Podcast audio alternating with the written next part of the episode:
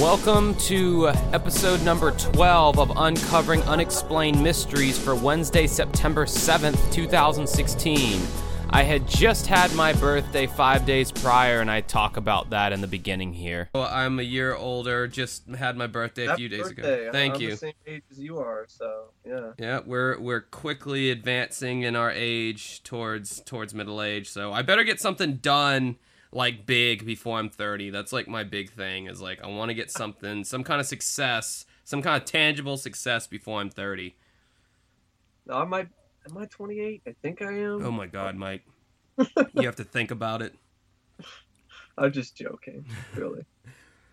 You're so busy watching movies that you you don't even know your own age. You've you've lost everything that's important in life, Mike. no, no, no. I know, I, I know, I know I am. So So yeah, we were gonna do the podcast last night, but Mike lost his debit card, but he found it thankfully, and yeah, it was not. It did not remain an unsolved mystery for very long. Yeah, So, and yeah, so now for safekeeping, he's gonna give us all the number to his debit card, so we'll all have it in case he loses it again. absolutely not. No. I love you guys, but not that much. Well, fuck. All right. Well, uh, before we go any further, I do want to point out that we do have a Facebook page, a fan page. We, it is starting to get some activity, so that's cool. We like hearing from everybody. It's uh, facebook.com slash uncovering unsolved mysteries. You can go over there and uh, check out that page. We post stuff on there a lot, uh, like when we're going to be recording the episodes. Uh, we post little tidbits here and there. I think Mike's better at doing that. Uh, he'll post tidbits of things that you might find interesting, and um, people comment on there, and they've been really nice. I try so to. I, I just started this new thing where I give uh, uh, people who uh, follow our page there. I give them little hints on what we might be talking about for the next episode. So it's a good idea to Yeah. uh, uh, like the page because you know gonna throw dropping hints out there for you. Yeah, if you're a fanatic, you can't get enough of the podcast, uh, I, I don't think that there's people out there that are fanatics. No, yet. there's some people like that on my YouTube channel. I mean, yeah, there's some people that are really, really into the podcast. That's great. So Yep, just goes to show you how much uh, business acumen that I have. Because when Mike first contacted me about doing the podcast, I was like, that sounds like a stupid idea. I was like, no one's going to listen to that. And goes to show you how much I know about what's going to be popular on the internet and what's not. Probably why my channel barely has 300 subscribers, which I'm about to hit the 300 milestone mark. good. Yeah, uh huh. Hey, better watch out, Mike. I'm coming up right behind you. I laugh because it's so not true. Yeah, I'm, I'm I'm almost to ten thousand, and that'll be huge for me. That's That awesome. would be that would just be. I never would have ever expected in a million years that I get to that mark. Um, yeah, I've been on here for seven years, but you know, it, it's it's slowly but surely, and you know, whatever little bit of success I get is fine with me because it's something I do for fun, and you know, and and and if there are people, just if, if there's just a small handful of people that like what I do, that's more than enough for me. That's how I feel too about myself. Um, and we'll get. I guess we'll go ahead and get the YouTube stuff out of the way too at the beginning here. Mike's uh, YouTube channel is uh, youtube.com/slash OCP Communications. And mine, you'll just have to look up in the link below or in the podcast, whatever, because I am not big enough to have my own special link at the end of my URL. Uh, so you're just gonna have to search for mine. It'll be I in. the only way that I did it was uh, I, I was when I was connected to Google Plus. So I don't know. Yeah, you. It, I, Plus? You might have gotten grandfathered in. I mean, you have enough subscribers to where you can have your own uh, link now anyway. Because Oh, so I didn't know that was a big that was a thing on YouTube. Where Yeah. You have to have amount of subscribers before you can get a da da da thing. I mean, it kind of makes sense because you know it's like someone out there could just make like a dead account and like have like you know some real popular common name that someone who actually has intentions of building. Well, they kind of do that anyway, but you know they don't last very long. Well, that's good that they're they got some process of elimination there. But yeah, like when YouTube first started, you could have your own channel name. Whatever, we're boring people with this bullshit. Uh, the first thing that we're going to be talking about is a case that uh, Mike picked. It's uh, Tammy Lynn Leppert, and um, at first I was like, huh, you know, I don't know about this case. But then when I rewatched it today, I was like, yeah, this actually is a really great segment. Yeah, I, I thought it was. Uh, I was just replying to speaking to YouTube. I was just replying to a comment somebody was asking me about our show and saying, "Are you ever going to talk about cases that aren't on the DVD sets?" Oh wow! Like Keith Reinhard, Hugh Harlan, Lisa Bishop, and the Freedom, which is kind of ironic because I actually did circle that one for a potential yeah uh, segment. I remember So that. maybe you know maybe the Freedom someday. Dennis DePue, and I th- isn't that the one that's inspired by Jeepers Creepers? Like Jeepers Creepers, inspired by that one. I'm not sure. If that, if that, I don't know if that's the one I'm thinking of, where it's like the guy, the guy was in the van, and then this couple drove by, and they saw the bloody sheet. Oh, okay, uh, yeah. I know now. I know which one you're talking about. If that's it, then if that's not on the set, then yeah. No, it's not. Uh, that we, I might that might be one we'll talk about next week. So look forward to that. Um, but anyway, Tammy Lynn Leppert was one that I remember because I saw it at a young age, and it all like just came right back to me while I was watching the segment. I was like, yeah, I remember this, and uh, it's still unsolved. Uh, no body has been found. It's one of those really just mysterious cases. How this 18 year old model slash actress just completely disappeared from the face of the earth about, you know, 33 years ago. Yeah, it's and you know I I hate to say it, but it, it's it's the sad truth that uh, society cares more when an attractive person goes missing. Um, and she Yeah. was, was this model and actress and all this stuff, so uh, there was probably a lot more interest at the time with her than there would be for other people, and it, it's kind of shitty that society works that way. But I mean, that's how the news is. If if it's some beautiful young woman that goes missing, the whole community's up in arms about it. But if it's just some middle aged dude, you know, it's like, eh, well, he'll, turn up, I'm sure. Yeah, you know, it, it is what it is. But uh, anyway, um, Tammy Lynn uh, had been modeling like for pretty much her whole life. Um, this this segment picks up when she was 16, um, when everything first starts. In 1982, um, the Miss America Sunshine and Beauty pageant in Orlando, Florida, um, she it, it picks up with her winning that. Um, now she had already competed in 300 beauty contests, and she had won the crown 200 times. Um, which I Which mean, is pretty impressive. that's crazy. That's fucking Yeah. nuts. Um, and any of you guys who's listening to this podcast, yes, she is very attractive. Um, so it's you know, she was an, uncom- an uncommonly beautiful child. yeah. Then that's the words that they used in the show. She was uncommonly beautiful Yeah. child. She was. She was a beautiful. She was. She was really. She was really attractive. But you know, I'm more interested in the content of her character, Mike. L- looks are Well, only yeah, go skin I deep. am too, but you know, hey, I, I'm not. I'm not gonna lie and say you know looks don't matter at all. Right. I- Right. they do in some aspects. Uh, it's, but really, I, I look for the character and personality. You know, So- I'm, when I'm, I'm looking for a relationship. It's I want somebody who I can hang out with and whatever, and I'm not just. It's not just for attraction. And know? I, reckon that the girl that you date, you'd have to be able to talk movies with them. yes, that would be a big, big deal. Yeah. yes. Especially if you have the same uh, The girl that you date, you have to talk unsolved mysteries, right?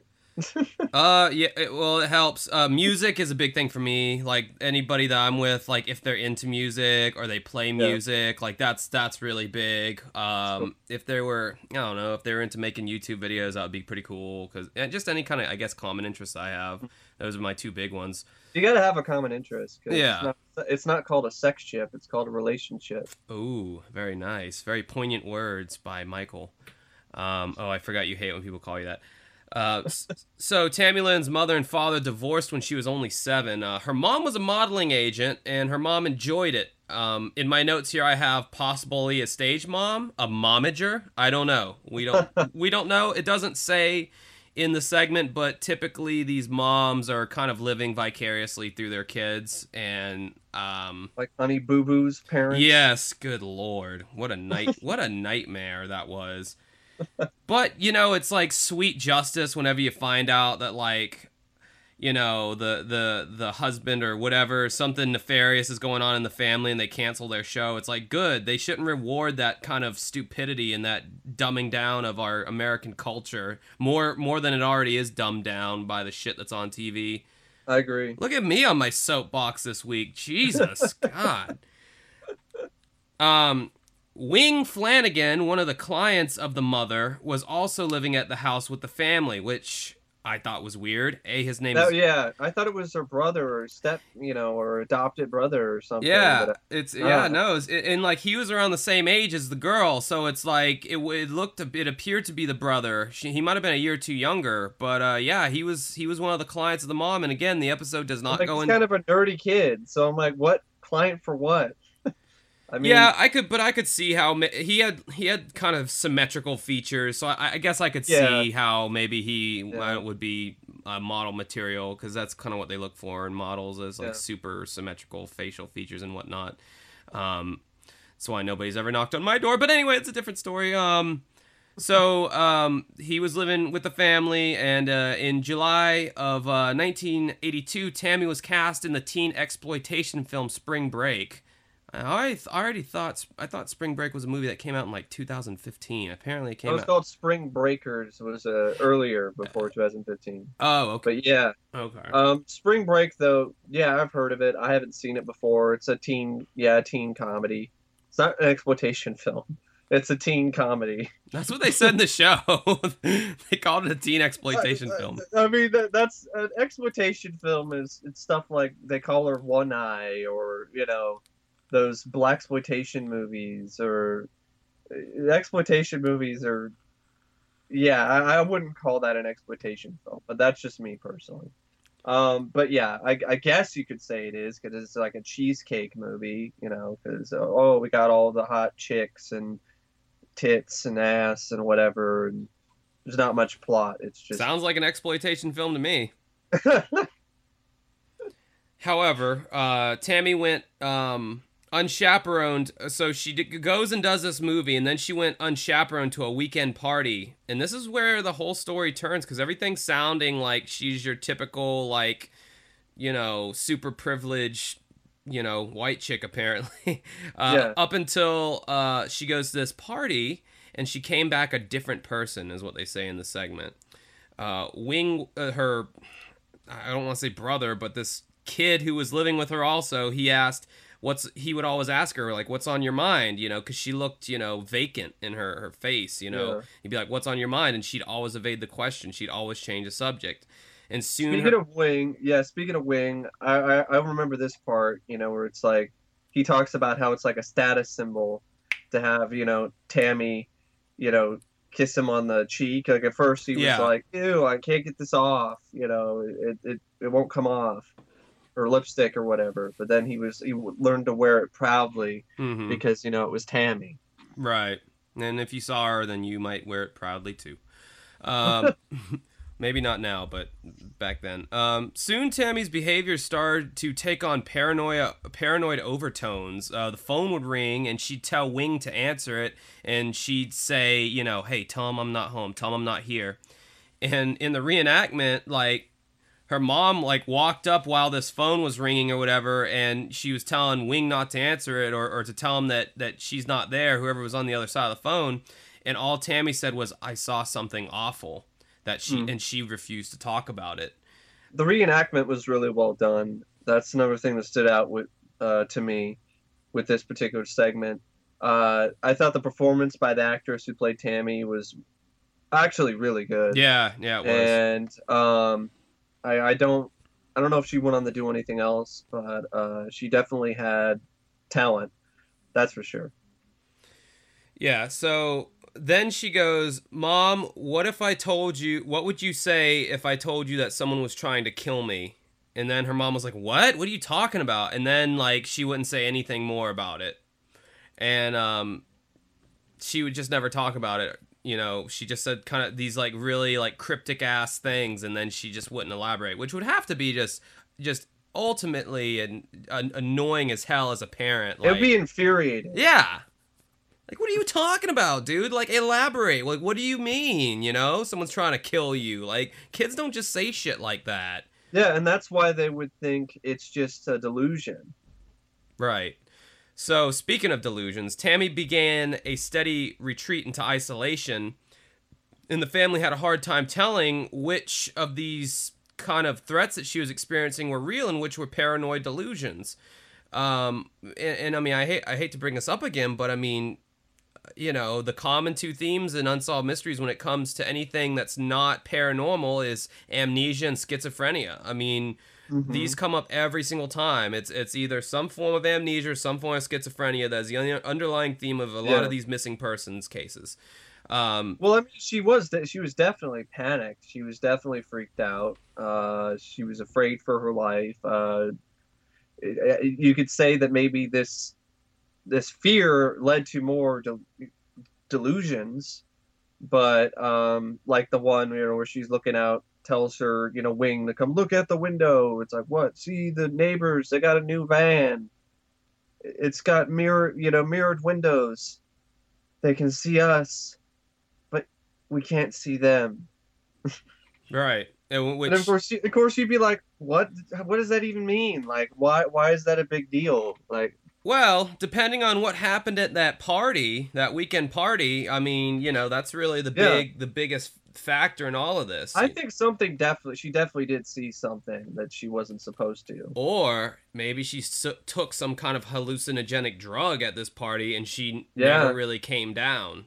Uh, that's a possibility as well. I It's- didn't think it- of that. I didn't think about that one. Yeah, it's a you know uh, I'm guessing some kind of a rap party you know for the movie and you know w- what is like the common theme in anything movie related or Hollywood related it's always drugs and alcohol and giving it to young kids and I mean that's that is no mystery there I mean Corey Feldman can tell you all about you know his childhood growing up and the the all the fucked up stuff that was going on you know in Hollywood with all these big time producers and how they could get you any kind of Yeah. drug you wanted and you know all this other kind of stuff so I mean it could have been some kind of really gnarly drug experience that she had at this party that that gave her these paranoid uh and that can happen you know I mean taking LSD once taking or doing mushrooms one time you know Changes your brain chemistry. yeah, I mean, you can have a really bad. I knew I knew this girl who took uh, a whole bag of mushrooms, and she had like she she had like a seventy two hour trip, and it was like Holy shit! it was like hell basically, and she that sounds like hell. and she now suffers from PTSD as a result of her drug trip that she had because she took too many you know mushrooms or whatever. So I mean, you know, Yeah. these are all possibilities of things that could have also happened. Um, Don't take drugs, kids. Yeah, you shouldn't. You, you, you, I'm not gonna tell you what to do, but you should probably not fuck around with it. If if your life is good enough right now and things are good enough right now, and you think, well, meh, I should just try it, you probably shouldn't. Uh, if if you're pretty happy in life, then just kind of stick with that and don't open up Pandora's box because once you open it, you can't close it and that's the thing about doing drugs. Once you have had that drug then you now know what it is to go without it because you've ha- introduced it into your system. That's why parents always tell their kids just don't even start don't even start you know because it might be awesome but now you know what it's like and you want you know you might want more of it. There are very few Yeah. people i know who can do drugs responsibly so um, after all this kind of paranoid episodes were happening, Tammy was offered a small role in the Al Pacino movie Scarface, which is kind of like whoa, some kind of you know Hollywood credibility coming in here. Exactly. Um, all went well until the fourth day of filming. Uh, caster, casting director called uh, Walter Leibowitz, uh, who uh, Tammy was staying with at the time, and said Tammy had a breakdown and they had to take her to her trailer. Apparently, there was a scene in Scarface where someone was getting shot. Really? In Scarface, there was a scene where someone was getting shot? Um, and blood spurted everywhere. And apparently, Tammy freaked the fuck out and she had to return to her trailer. And she was like, you know, they're showing her in the segment just freaking out in this trailer, just like having a meltdown. And the actress, like you said, did, did a really good job. Um, and she was going on and on about how she was going to die and she was hysterical. And in that in that frenzy said something about money laundering and, and made Yeah. light of some kind of money laundering, which kind of alludes to, you know, if she has any kind of credibility about someone coming after her, the money laundering thing would be the only thing that, you know, eh, that would allude to that. Exactly. Um, so, um, Leibowitz spoke to Tammy's mother and said, you know, you need to take her to a doctor and a psychologist to see if the problem was in her head or if there was some kind of factual evidence that someone was after her. Uh, Tammy did end up talking to the sheriff eventually, but she never mentioned her fear about her life being in danger, which, again, Which that that is very uh curious. That's a very like, uh, really like, it's a Cindy James Yeah. syndrome. Yeah. But at the same time, if she was so terrified that someone's gonna kill her, maybe, and she's like, "Oh, uh, tell him I'm not here." Maybe it was one of those things where it's like, if you tell anyone, I'm gonna kill your, your, you kill you and your family type deal. So maybe that's a part of it. But then again, you hear that a lot when it comes to these type of stories.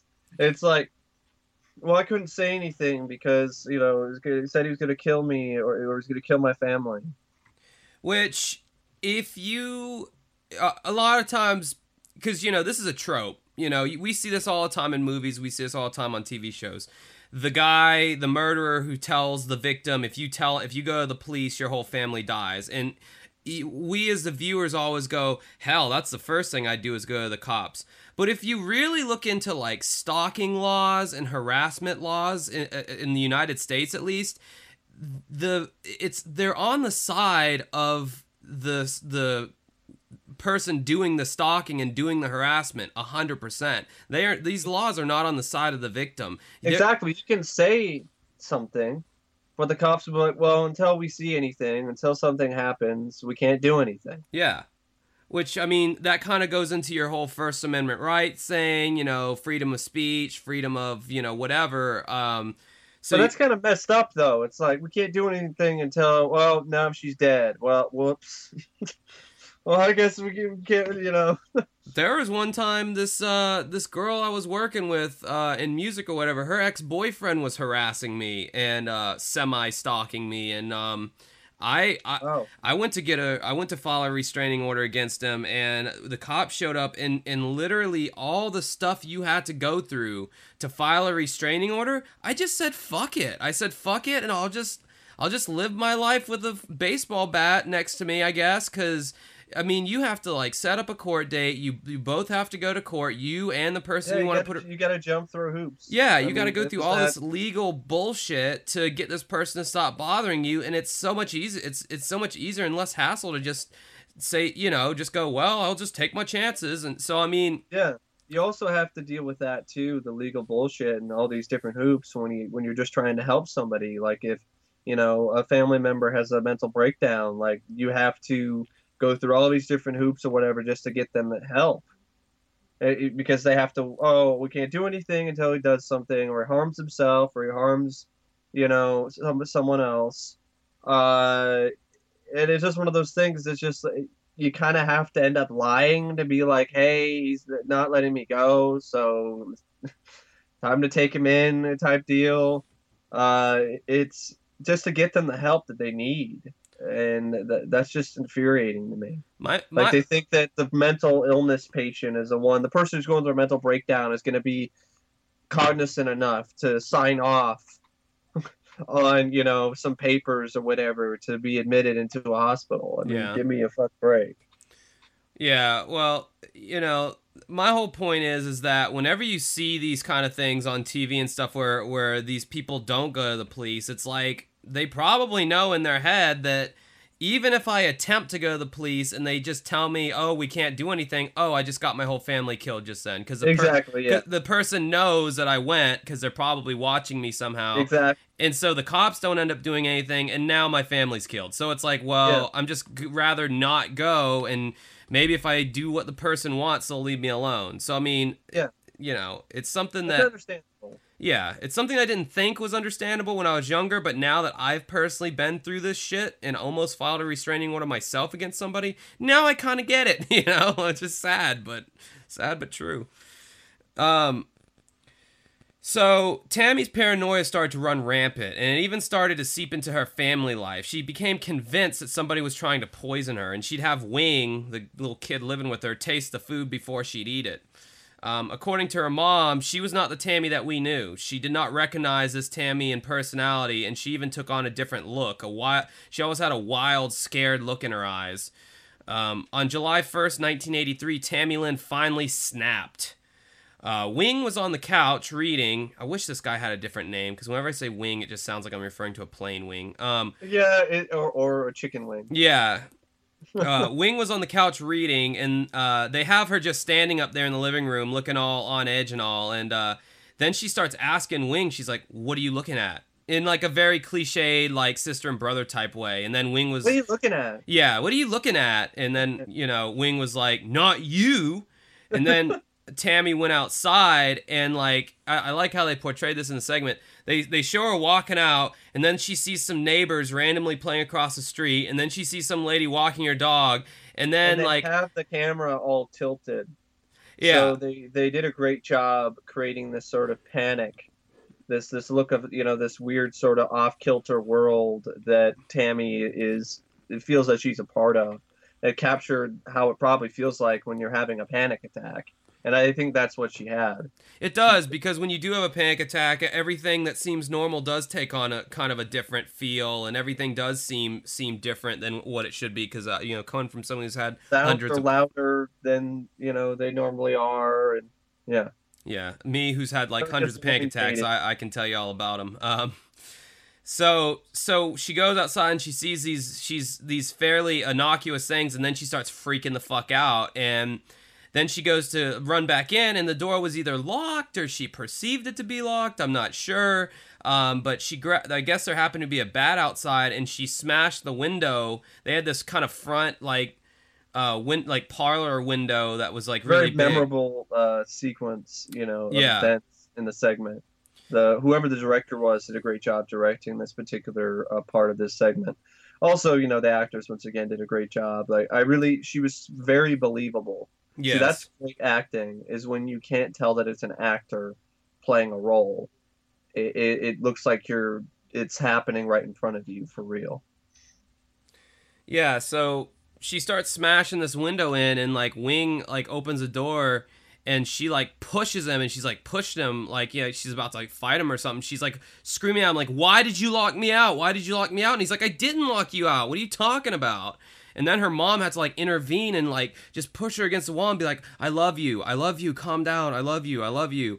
And, you know, she, the mom said, I was able to handle that situation, but I knew that there would be other situations after that that I might not be able to handle. So Linda checked Tammy into the Brevard County Mental Health Center.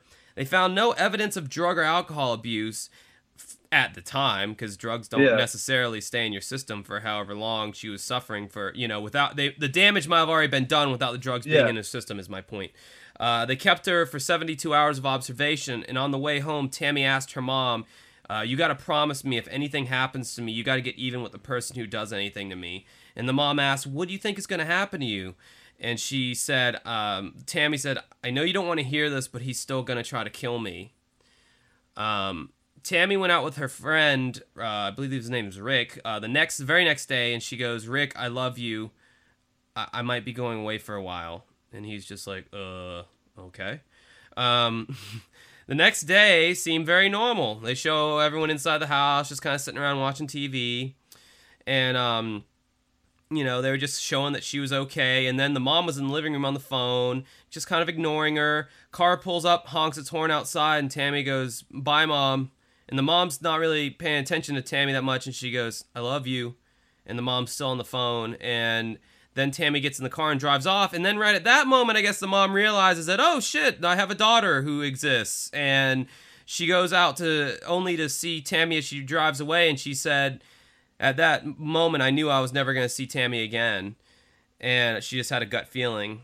Um, police talked to the driver of the car because they were able to get a hold of him, and apparently the driver and Tammy got into an argument, and the driver dropped Tammy off at 3 p.m. at the Reliance Bank. That was five. I mi- love the reenactment there because the actor he's not that great, but it's, it's a little the whole thing where he's just like, "Would you just just shut up?" Yeah, the dialogue was like really just generic argument dialogue. She's like, she's like, "What do you want from me?" And he's like, "Just shut up, okay." That's what I want. For you to shut up. But he drops her off five miles from her house, barefoot, no purse, and at this point she disappears without a trace. Uh, her her friends felt strongly that Tammy was having problems at home and that she wanted to leave. But her mom said that she was getting ready to leave for California, which was as far away from Cocoa Beach as you could get. So that theory doesn't exactly hold up. Which Cocoa Beach? No, is... it doesn't. She was gonna leave for three months to, you know, to stay in California. Yeah, so, and when yeah, the mom that's- said that, like that's true because like I live in Jacksonville. I'm like I'm like an hour or two away from Cocoa Beach, and uh, yeah, you can't pick a more further point in the United States than where I live now compared to California. I I googled it, did Google Maps one time. It would take me 23 hours for me to drive. would to... Washington be farther than California?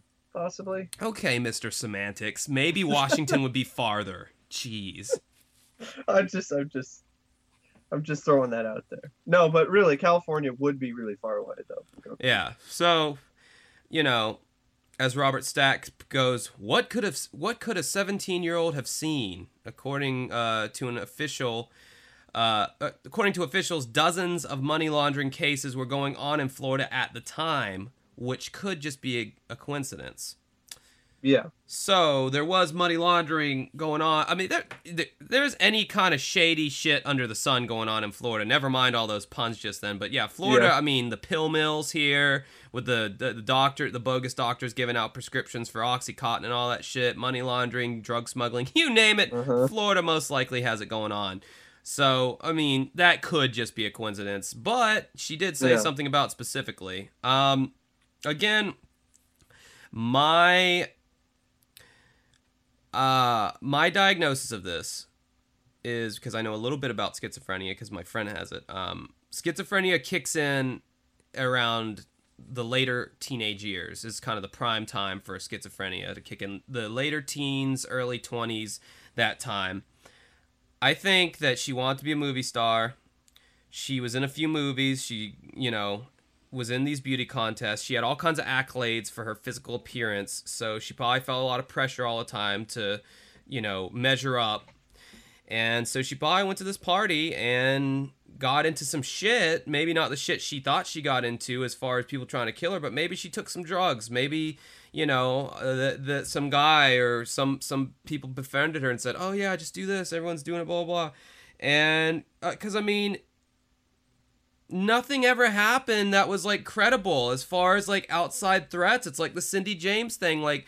It's like, you know? I I mean, hell, even with the Cindy James thing, there was more things in that segment that actually happened than this girl. The segment Yeah. never talks about any, uh, you know, beatings or random bricks Uh-huh. flying through the window, notes being left anywhere. There was no evidence that anything was going on. It was all coming from her end of, of, of everything. So I feel like a bad uh, schizophrenia set on by some kind of drug experience or just schizophrenia in general. I think that that's a viable uh, theory as to what could have caused this. Um, That could that could definitely be a viable theory, but there could also be the fact that maybe she actually did see something that she wasn't supposed to, and maybe there actually was somebody who was who had threatened her and things like that. So that's but see the thing is it's it's unsolved. So it's one of those like unknown sort of things. So we really have just a sort of you know our idea of what would have what happened. what could she Um, uh, involving money laundering and people wanting to kill her, her knowing too much? Because we But it just might not necessarily be that though, because there's this extra stuff that I looked up on Wikipedia uh, that the segment did not cover, Ooh. where some presume that Leppert may have been a murder victim of serial killer Christopher Wilder, who killed many young women until his death in 1984. Leppert's family sued Wilder before he was killed by police, although they eventually decided to halt the process, as some had their doubts if he was involved in her disappearance. Leppert's agent also stated that she did not believe Wilder killed Tammy. But the whole thing is, around the same time, he abducted and raped at least 12 women and killed at least eight of them during a spree from Florida and through Texas, Oklahoma, Nevada, California, and New York in 1984 before he committed suicide and during a struggle with police in New Hampshire. So several people believe that they had met on the set of for Scarface in Fort Lauderdale, and then he made fruitless trips to her home to ask Curtis to allow him to see his daughter.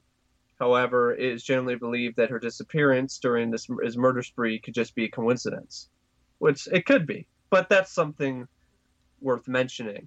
Another person of interest in this case is John Crutchley, a convicted kidnapper and rapist. He's suspected of killing as many as 30 women. He committed suicide in prison in 2002. Leppert's mother theorized that her daughter could have been murdered due to her knowledge of drug trafficking that was occurring locally. There we go, the drug trafficking thing. She reported that Leppert exhibits, exhibited signs of paranoia as she was cautious when consuming food and would not open, drink from open containers. And that's also- that's the part that gets me. It's like why if if, if all that would if that was really what it was that someone was out to get her, why would she think that her family would be trying to poison her? Yeah, exactly. You know, why would they be in on it too? You yeah, know, yeah, that, that's that's a paranoia thing. But sometimes when you see something that's traumatic, it it causes the paranoia. So several age progressions have been created to show what she may have later looked like if she was alive. Uh, profiles detailing the case were created by the Doe Network, National Missing and Unidentified Persons System, and the National Center for Missing and Exploited Children in hopes to generate leads from potential tips. Her DNA profile has since been processed once this form of forensic technology became possible, although her dental records and fingerprints have not been accessed by local police. It is believed that her dental information had been acquired at some point, yet poor record keeping resulted in the data being lost. And they also uh, checked uh, Jane Doe's, you know, unidentified bodies that were found, and there's about 13 of them, and none of them matched up with her either. See, that's the thing. It, it, it's sort of those like, why have they not found her body yet? But then again, there's other people, there's other, you know, murder victims or just people who disappeared and then just off the face of the earth that haven't been found. Their bodies haven't been found yet either. yeah, The theory that you have also holds weight too because the poten- there is possibility that she maybe had a bad drug trip. It changed her brain chemistry, and then she started to have symptoms of schizophrenia, and then she was dropped off, and then wandered off, and then it's just crazy.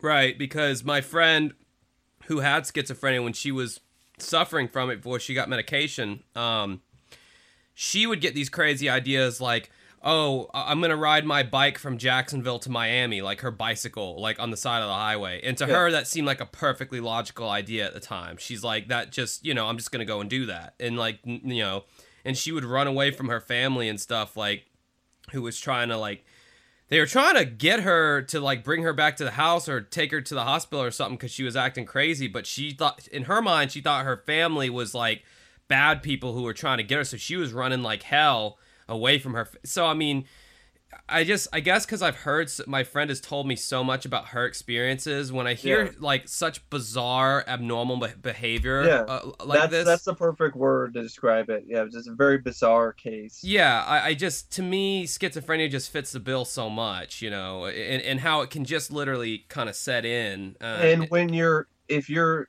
the longer you're in this sort of schizophrenic state uh say it ties in with a mental breakdown uh, the longer that you're in that state the the lower the chances are that you're going to get out of it right. if you don't get uh, treatment. So that's a possibility that she just absolutely just um, went complete total schizophrenic. But you would think that they would have you know they, they would you would think there would be some kind of record though. I i, I think so i mean there is a possibility. Maybe she just uh, lost it and walked off somewhere and uh, you know off a cliff or into a lake somewhere possibly. But you think they find something. But um Well, another thing too, if she, when she just walked away as she did, you got an attractive young fit girl yeah see, that's the thing walking That's down why- the street who might be mentally unwell. You're still going to have some guy who's going to try to pick her up, you know. And, exactly and she probably went along with them and maybe was didn't know what was going on and he was just like hey hey whatever baby you know now you're with me you know you can talk about people trying to kill you all you want but uh Daddy's Or- got you now. You know, I don't know. and then you know, or Daddy's got you now, and yeah, yeah, all this talk about the people are gonna kill you. Yeah, well, uh, you definitely found the right place. yeah. Yeah. See, that's what sucks, man, about being a woman is you got so much shit you got to so much extra shit you have to worry about just walking. I mean, it ties into this other case I saw where they didn't find they found the bodies though. That's the thing. They found the bodies of these Swedish uh, uh, women who were uh, residents, you know, from Sweden, and they were hitchhiking and they disappeared and they found their bodies. So they just didn't find who killed them, but they found the body. See, that's there's no body here. So that's the thing that's very just it's very puzzling. Almost makes me think about uh, Breaking Bad, that show Breaking Bad, how they used to get rid of the bodies. They'd put them in that plastic tub and pour that, Yeah. uh, that, what was it, that, Lye. yeah, that, that acidic Yeah. shit that would just literally just eat, burn, uh, just dissolve their bones and everything, and they'd just be this red goop. Um, It almost, almost makes me think of something, maybe something like that could have uh, possibly. Or it could have been the ser- one of the serial killers. I think that's definitely a possibility too. There- It seemed like there was two serial killers that were in the area at the time, and you know if they saw her, I mean that's just prime. It's a prime, uh, you know, prime kill. Really, I mean for those type of individuals, and especially Christopher Wilder because he was killing women that looked very similar to her. Yeah, it's a shame. Um, you know, it's just one last. I don't think there's a chance that she's alive. I, No. I, I, you know, it's been 33 years. Although there was a case uh, where this woman went missing in 1976 and was found 30 something years later, but that's a very that's an outlier. It's it's it's a very rare uh, thing for that kind of that kind of uh, incident or kind of moment to happen. That's not something that's going to happen that often. Just as a uh, fun fact, she I did the math and she would have been 51 years old now in 2016. Which is crazy because like she is like, you know, middle middle age at this point. In this Yeah. show she's this young beautiful model Mhm. and now she, you know, if she's still alive, she'd be very very middle age approaching old age. Uh so that's that's what's crazy about this show sometimes is uh you you get a, a sense Yeah. of just how long ago this show was around you know they're co- covering this And, uh, stuff the other people have ideas that maybe she ran away, but it's like, yeah, they. I would think they would have found some sort of reference. You know, she could have changed her name or whatever. I guess, but eventually they usually find those type of uh, people that run away and then change their name or whatever. Eventually they find those those individuals. Because I'm pretty sure you take a driver's license photo, they'd be able to know. You know. yeah it's one of those those, through a database. those so- unsolved ca- those unsolved mystery segments that you watch where they don't have an update those are always hard because it's like oh they still they still didn't I just thought this one was worth talking about because, for one, I remember it because I saw it at a young age, and uh, you know you have the whole connection, which she was somewhat famous. You know, she was a beauty queen. She was also in, uh, an actress in in film, so uh, there's that kind of connection uh, that makes it uh, pretty memorable. Uh, the shot where she's in her bedroom with the spring break poster in the background. oh i didn't notice that nice but yeah, uh, yeah, I don't know. I think I think the theories that Josh had and some of the ones that we have here, I mean, they're definitely uh, credible, plausible, but it, it's unsolved. I don't know, Mike. You seem a little too comfortable over there with your unsolved theories. Things are just wrapping up a little too conveniently, like you might know something. I don't know anything. Uh huh. we'll look into that. Moving on. This is a segment that we've gotten requests for many times. It's something that obviously I've wanted to talk about. I want to talk about everything. I want to talk about all these segments in one like 18 hour run, but obviously we can't do that because we have other things we do in our lives besides this podcast, unfortunately for you guys. But uh, this would be the case of the murdered investigative journalist Danny Castellero. This is a great case. It's it's just brimming with juiciness about government secrecy. Uh, if you're anybody who finds that stuff fascinating, much like I do, this case is for you. So, uh, gosh, where to begin on this one? Um, August 10th, 1991, 12:30 p.m. Housekeeper at the Sheraton Hotel opened room 517 for routine cleaning. Nothing could have prepared her for what she found inside, though. Lying in a tub of bloody water was a guest registered to the room. Clearly, he was dead. The body of a 44 year old investigative journalist from Fairfax, Virginia, named Danny Casolaro, was found. Within minutes, Martinsburg police were called to the scene in which they found a brief suicide note that read, To my loved ones, please forgive me, most especially my son, and be understanding. God will let me in. That's uh that's a bullshit suicide note if I've ever heard one. Yeah, yeah. I'm no It, it sounds very. It, sounds very fishy. yeah. Uh, well, I mean, suicide notes are usually very personal. I mean, Yeah, but this wasn't. This is. It just seemed kind of. it doesn't tie up any loose thought out. ends. It doesn't answer any questions. It's just No, it seems like it's overly thought out. it's contrived. Like, yeah, contrived. Yeah, that's a good good way to put it. So, in the bathtub, police recovered a single razor blade. Incredibly, Castellaro's wrists were slashed 18 times. Ugh, for the squeamish, just cover your ears. With eight cuts on the left arm and four cuts on the right, one cut was one cut was deep enough to sever a tendon. Ugh, ugh. I mean, it's specifically look at that. I mean, his wrists have been slashed twelve times. Eight cuts to his left uh, on his left wrist, wrist, four on his right. One cut was so deep it severed a tendon. Was would somebody, if they're committing suicide, would they really go like that extreme? That's overkill. That's overkill. Absolutely, one hundred percent overkill. Um, they found his wallet in his room with cash and credit cards intact, and there appeared to be no sign of struggle. So, what do police do? They call it a suicide and they ve- investigate it as such, or so we think. Castellaro's body was delivered to a funeral home. Uh, however, two days passed before the family was even notified of his death. Anthony Castellaro, his brother, called the police about his brother and asked what happened. He uh, he said, uh, Anthony said that uh, they said we found your brother and he committed suicide. The maid found him Saturday, and then he asked why did it take two days for us to be notified, and uh, you know the brother then the brother started asking questions about like well do you know who my brother is? Do you know anything about him? What about his papers? Um, and they the police just didn't have an answer for any of that. Um, the papers that Danny Castello had in his hotel room that weren't found, they contained hundreds of notes and documents that came from years of investigation. Uh, Jack Anderson, a journalist uh, that they interviewed for this show, he was suspicious of the suicide from the day he heard about it, the investigation and everything. And he was commenting on that. Um, they have a bunch of journalists on this show that they interviewed. Danny must have been pretty popular, you know, in the journalist Well, yeah. community. It sounds like it. I mean, he was really going deep. Yeah. He, he covered something that was really, uh, really messed up, if you ask me. Um, and dangerous, and dangerous for him and and uh, anyone else that was involved with it.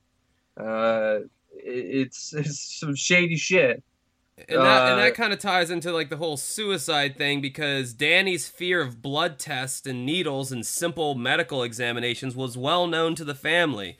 And they Yeah. found it incomprehensible that he committed suicide by slashing his wrist a dozen times. Well, also look at it too. All of his uh, documents just disappeared. Like, if he killed himself, why? Why would he do? Where, wouldn't the documents just be there? Would it still just be there? And it it, do, it also doesn't make sense because Danny just got done enthusiastically telling friends and family that he was close to breaking the story that had Yeah. consumed him the past year, which is really the whole meat of this story, which I'm about to get into. Um, he had started an inquiry into a computer software theft, uh, but then it mushroomed into a broad investigation into government corruptions that Danny believed implicated U.S. Department Justice official, eh, officials. Uh, people believe Danny Castellero was silenced because he knew too much, and well, that becomes the duh part of the story.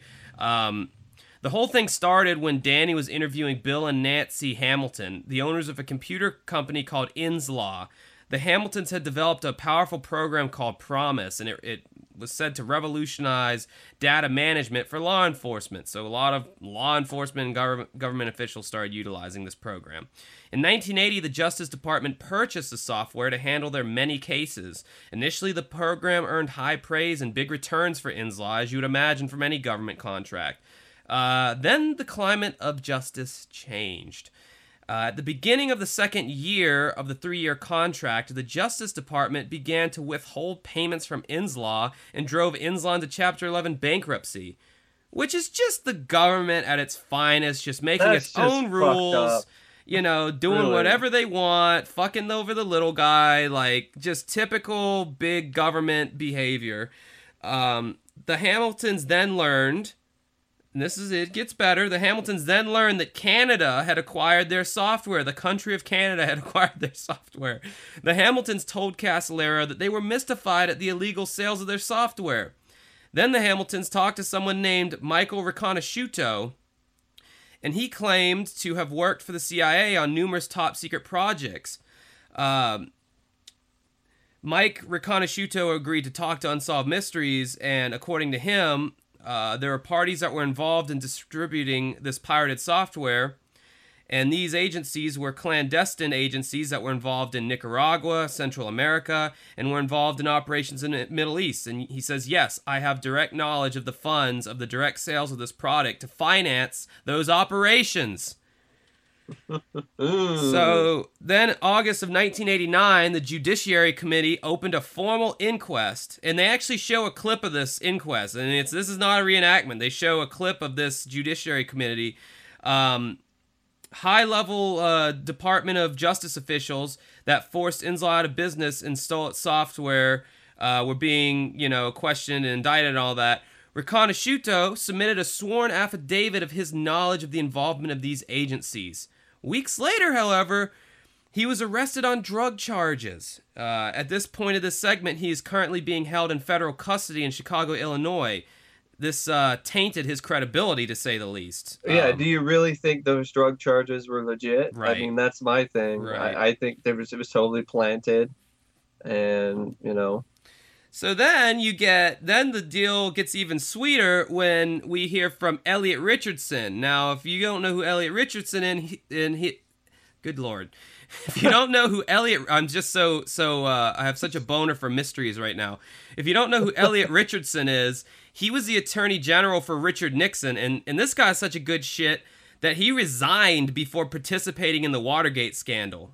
Um, so like he saw what was going on with the Watergate scandal, and he just said, "Uh, fuck you guys, I'm out." He drops the mic. You so know, he's a good shit. Yeah, he's- okay, that's interesting. He's a good shit. He is. He really is a good shit. And he became legal counsel for the Hamiltons, uh, you know, who, who were the heads of this Inslaw company who was being pounded by the government.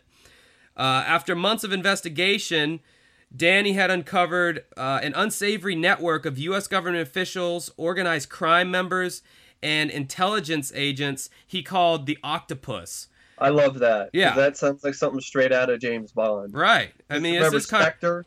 Spectre is, you know, the clandestine operation, you know, led by Blofeld and all these other underground criminal operations working together, uh, and, and it's called Spectre, and the, and their uh, logo is an octopus. Oh, so wow, that, okay. that's why that's it. Totally remind me of that. Yeah, well, you know, I feel like a lot of, you know, uh, truth is stranger than fiction. And I feel like a lot of this uh, James Bond stuff comes from, you know, these kind of real life situations that that you know are real, that do happen, you know, and that's what makes them so tantalizing to talk about because it's interesting. Um, Casolaro believed that the octopus was at the heart of the Iran Contra scandal, BCCI, BNL, and now even the largely discredited October Surprise, uh, which sounds like a delicious birthday cake. Um, so basically, in short, just about every major scandal of the 1980s, uh, the octopus was behind. Uh, the deeper Casolaro went into the octopus, the more he found himself on intimate terms with shady characters.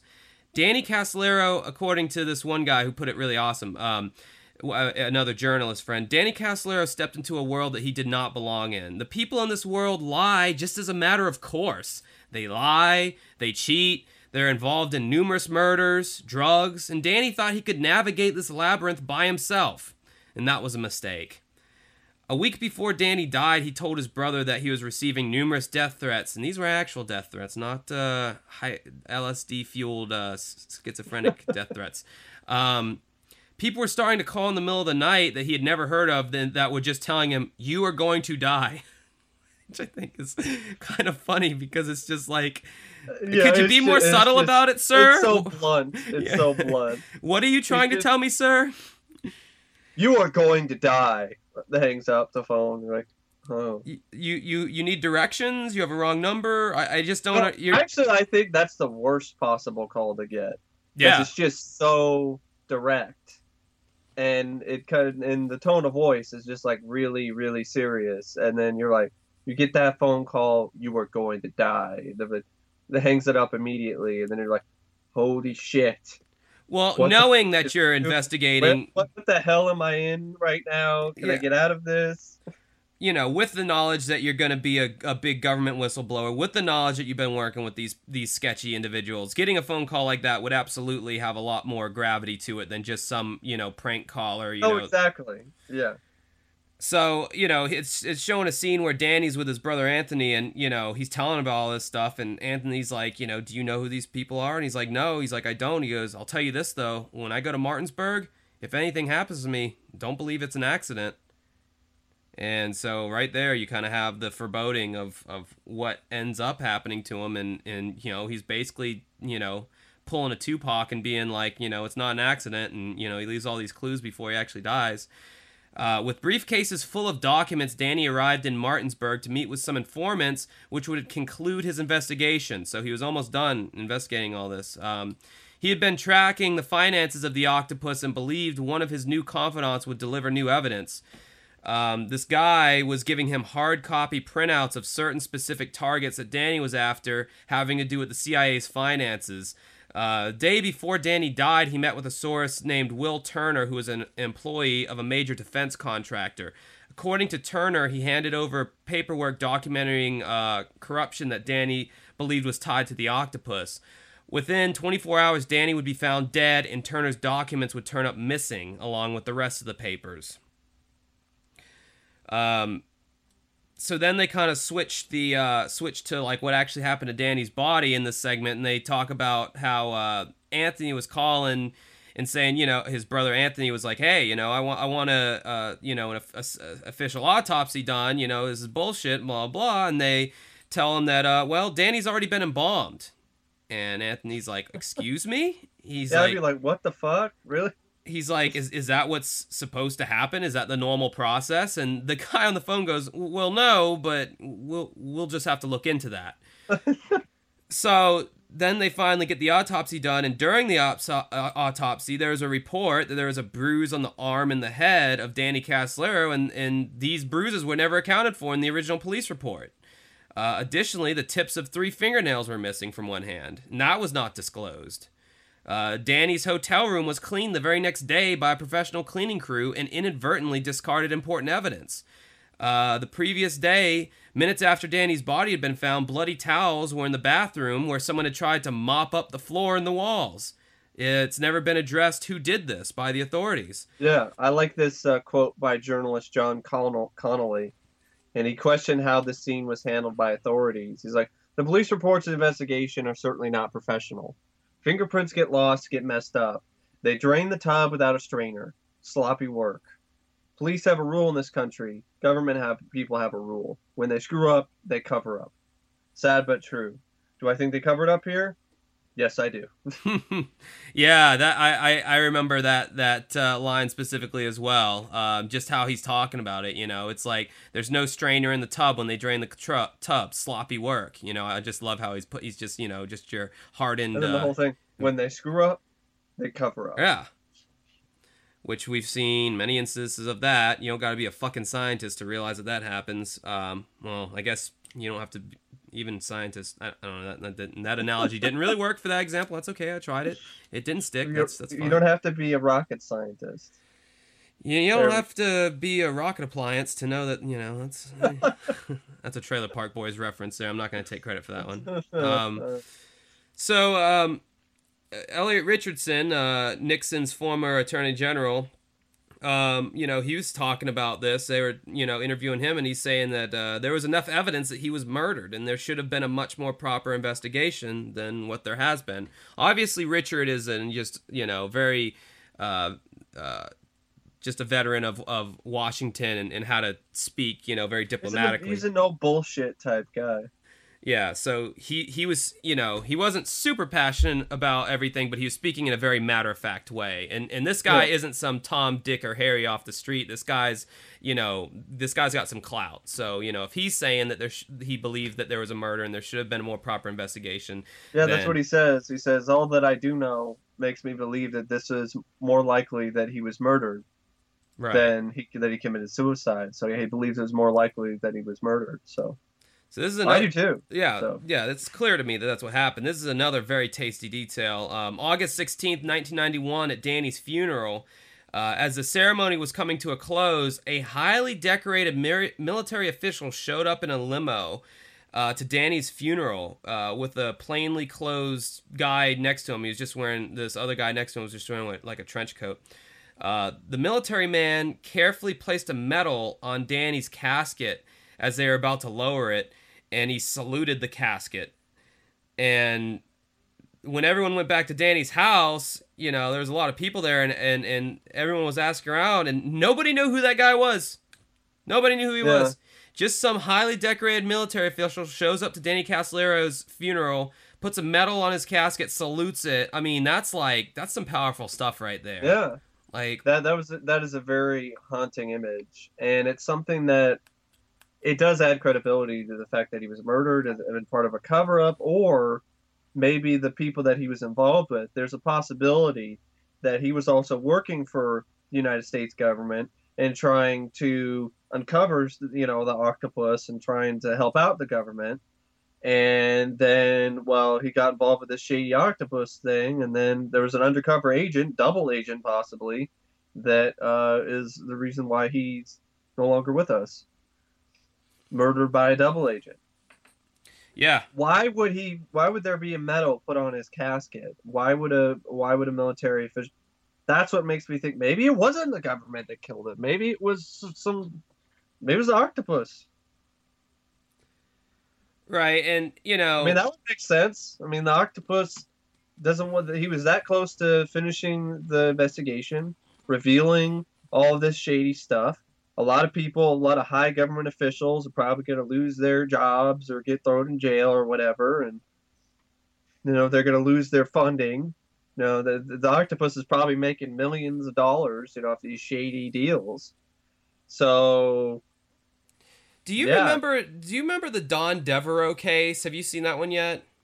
Oh yeah, I think so. Did, didn't that? T- I feel like that one tied into this one in some way. Yeah, it does a little bit. Yeah. Yeah, that's one we got to follow up with at some point because that, that that's another really interesting one that kind of ties into this one, um, where someone was murdered. Um, it was a mistaken hit on that one though, but um, yeah. So uh, un unfucking surprisingly, uh, authorities refused to participate in the unsolved mystery segment for uh, any kind of comment or anything. Yeah. Which just totally adds to credibility when they oh no comment we don't want to speak on that. Um, the kind of the final cap, the final middle finger to to Danny's family and the whole, I guess, American people in general is um, Danny's wallet, suicide note, and other items have been retained with no explanation by the investigators. Mm-hmm.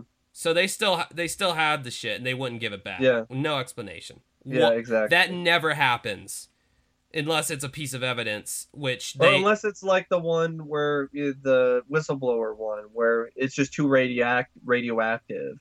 We can't give you, we can't let you bury his remains. in right, but that's a totally because- yeah. different thing, you No, know. exactly. But that's what I'm saying. Like that. That's okay. That's understandable why you can't give those those items back to the family. Yeah, and this, I mean, they, they yeah, weren't even like. There's no reason for this. they weren't even acting like this was evidence because uh, remember they they weren't investigating this as a murder. This was investigated as a suicide. So why wouldn't they give his personal effects back to his family? They wouldn't hold that. Not if it was a suicide. So it's, See, it's that's the thing. There's probably a government cover up involved here, but whether it's the government itself, that's the sort of thing. It's like, was it the shadowy underground shadow conspiracy group, the octopus that killed him, and then there's members of the government who are part of the octopus? That's like that's that's probably a that's a pretty realistic scenario. Or was it the government who, you know, but that's the thing. I mean, why the medal is what really makes me scratch my head. That makes me think that he was doing something for the United States government, but there was also individuals within the United States government who were part of this octopus group, and you know they they finally caught up with him, and uh, he was not. He really should not have been investigating that by himself, but maybe the government they sanctioned that. Maybe they were like, "Well, this is important. We need somebody to investigate this, uncover this." Uh, he seems to be willing to do it, willing to risk his life to do it. So, but that's the thing. Government but wouldn't have done that. They wouldn't have. They wouldn't have had one individual co- like go into something like this. This was something Danny was doing on his own. Well, yeah, that could be it too. But there sometimes they do have that kind of stuff because it's somebody who's expendable. Well, as we've seen with the Withville, Kentucky UFOs, when you get too close to the government, they will bite back in a big way. And Exactly. Danny But- yeah. lost his life for it, but I mean the other guy in the Withville, Kentucky one, I mean he he almost died. So you know, Yeah, but I mean that's just the thing. I mean that's what makes me wonder: is there two sides to the story? Is was he working for the government, and then the because he was uncovering this stuff, then the people who were part of the government, who were part of this group, are you know part of the reasons why he was murdered, and then the the government itself is trying to cover this up because it just looks bad all the way around, you know, eh, because don't want this stuff to get out that we have government officials who are dealing in shady underground shit. But then we also don't want to get the stuff out that you know this person was murdered who you know we had him go in and investigate this stuff. Yeah. I I I think it was a hit. I think uh, you know they're talking about how the octopus involved uh, you know uh, organized crime. Organized crime will not think twice to wipe someone out who's who's and, and you know Danny was fucking with their money. You know he was Yeah. he was fucking with their money. It was I think it was a, a professional hit. Uh, pretty pretty cut and well, I dry. definitely, think, I definitely think it's professional though. Yeah, it was an organized crime hit. Uh, they took him out. He was being too loud of a voice, and they silenced him. You know, I mean, I, I think, and I think it was organized crime. Uh, I think the government didn't. Ne- the the people, uh, the government officials who were involved in the octopus, I don't think they necessarily batted an eye about it. I think they were like, yeah, you know, not. tie up that loose end. He's he's fucking with our money.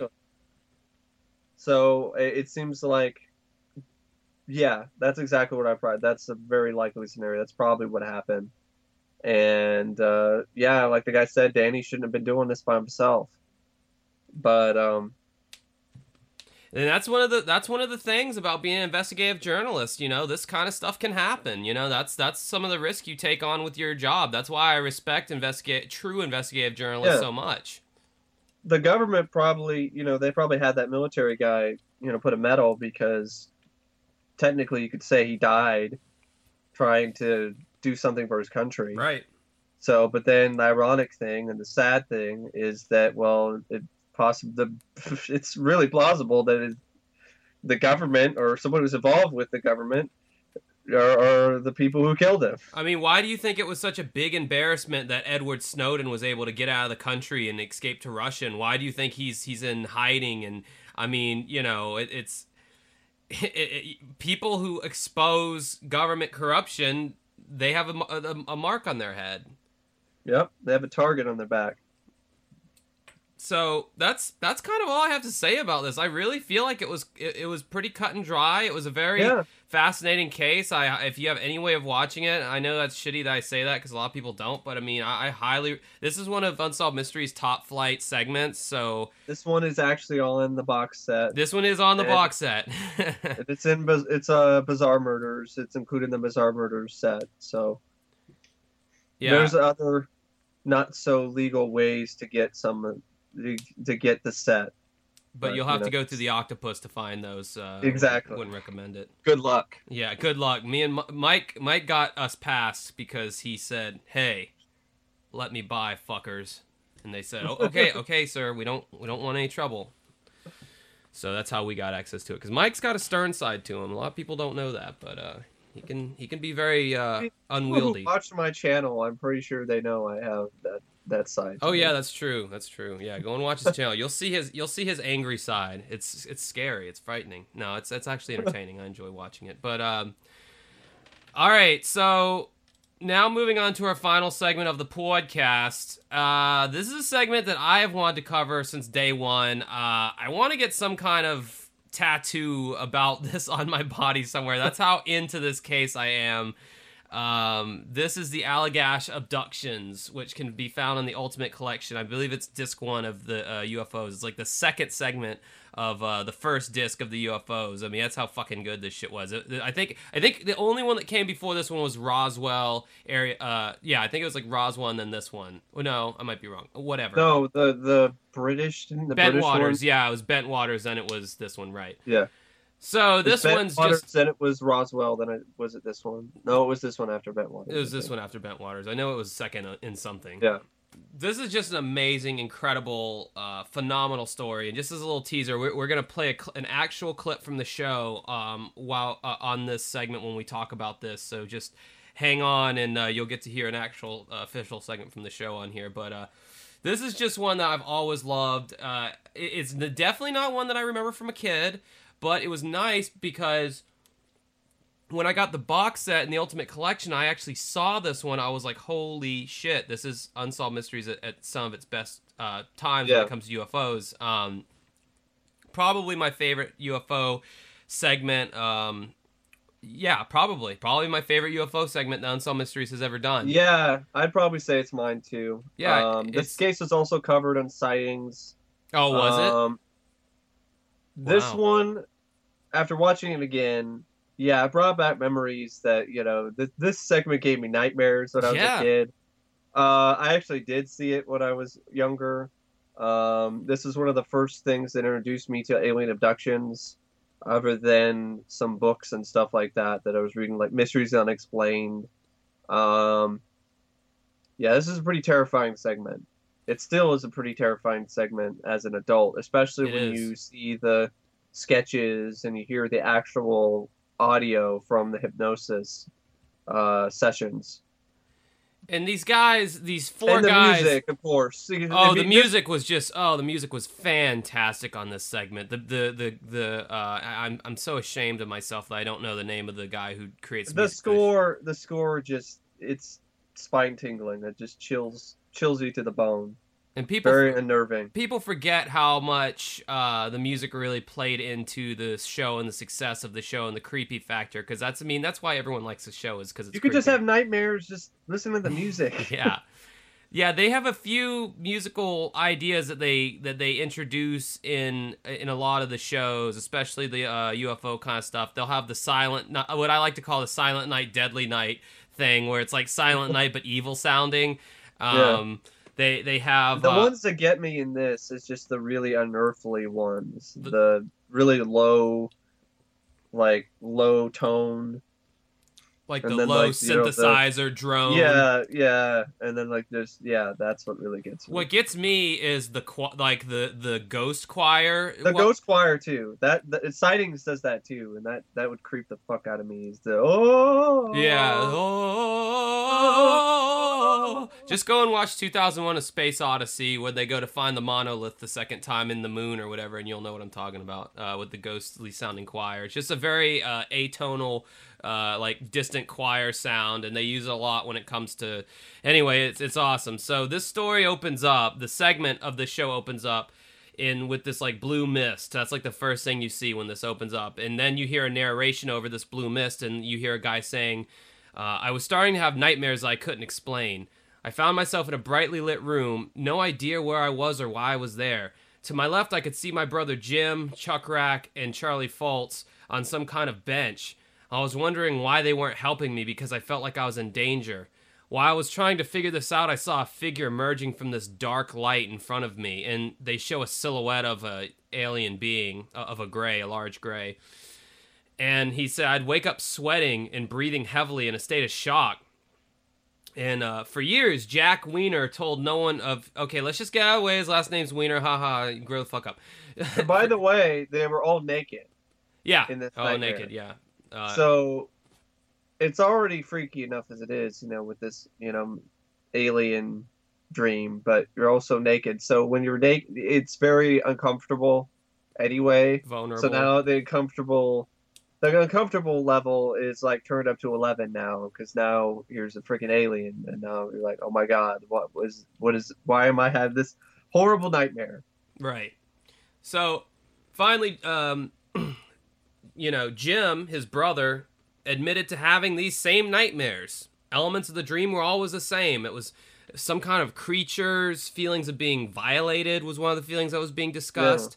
Yeah. It was a real surprise to find out that Jim was having the same kind of dreams because I didn't want to talk about my dreams.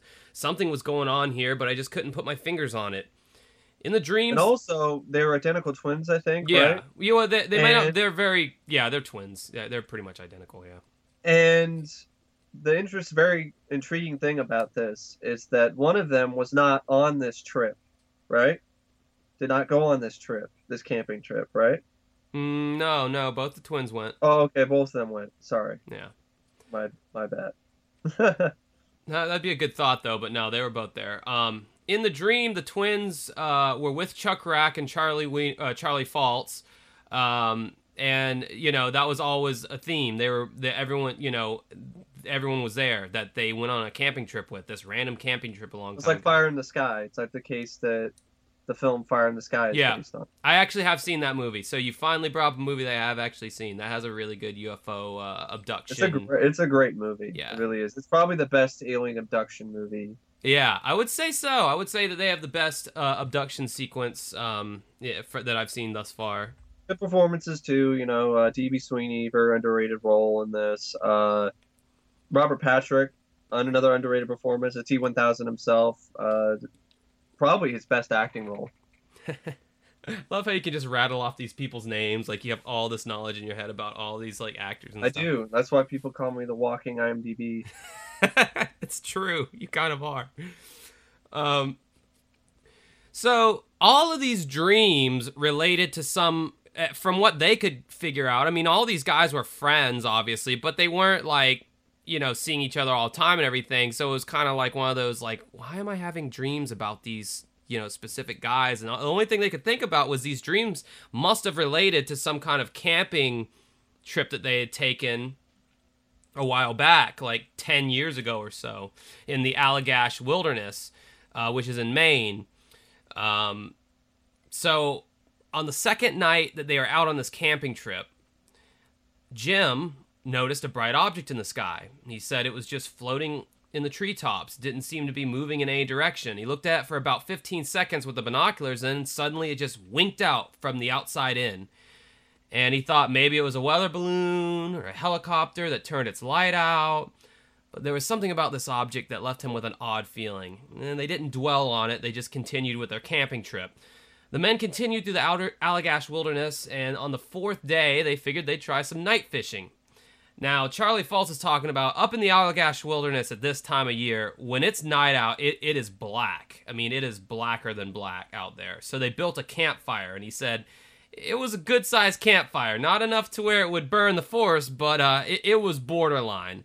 This fire would have lasted four hours bare minimum.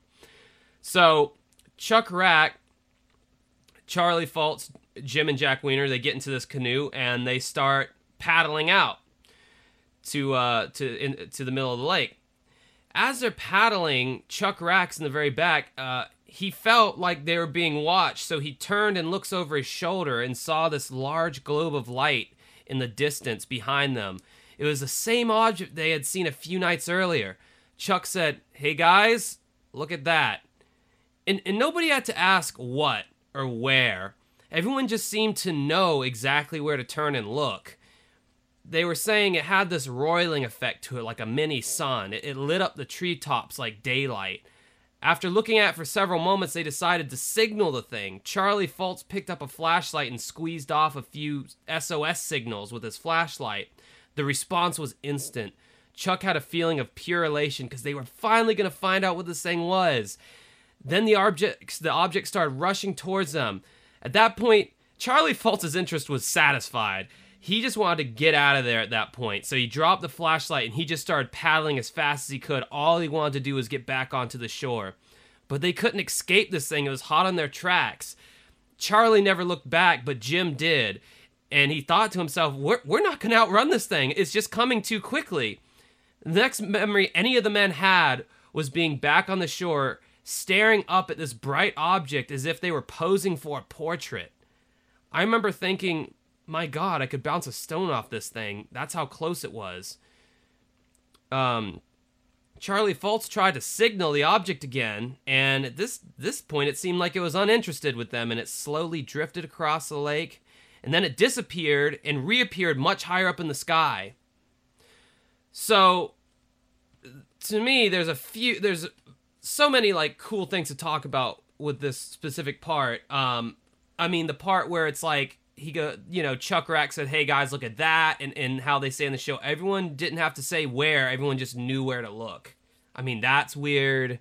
That's like some kind of a, I don't know what you would call that, but that to me was like, oh, that's kind of bizarre, and how one guy was had you know a feeling of pure elation that he signaled the thing, but the other guy was scared and just started paddling, and how this thing was just coming up behind them so fast, and and then how Unsolved Mysteries says that the next memory of them had is them being back on shore posing as if they were standing for a portrait and they were Yeah. like they were just all standing there except for chuck rak was the only one in the boat but he was sitting but yeah they're all just posing there as if this thing had just placed them there itself and these men had not gotten off That's, this thing it's like yeah, it's definitely the missing time thing. and if yeah definitely missing time going on here and that's god I, I can't believe we haven't covered that segment yet but think about this you see this thing up in the sky that's so far away from you and you can't and you know you, you can't seem to get its attention. Then you finally get its attention and it's coming after you. And then the next thought you have is this thing is right in front of your face. This thing is like right there. It's so close to you. And like like jim was saying you could bounce a rock off of this thing. That's how close it was. And yet there wasn't that same sense of fear or awe or anything. It's like they were they had been like you know In a trance. In a trance Like put in a trance. yeah, and and like this thing was now it was like right in front of them. Yet there was no fear. There was no anything. They were just purely relaxed and just like whatever.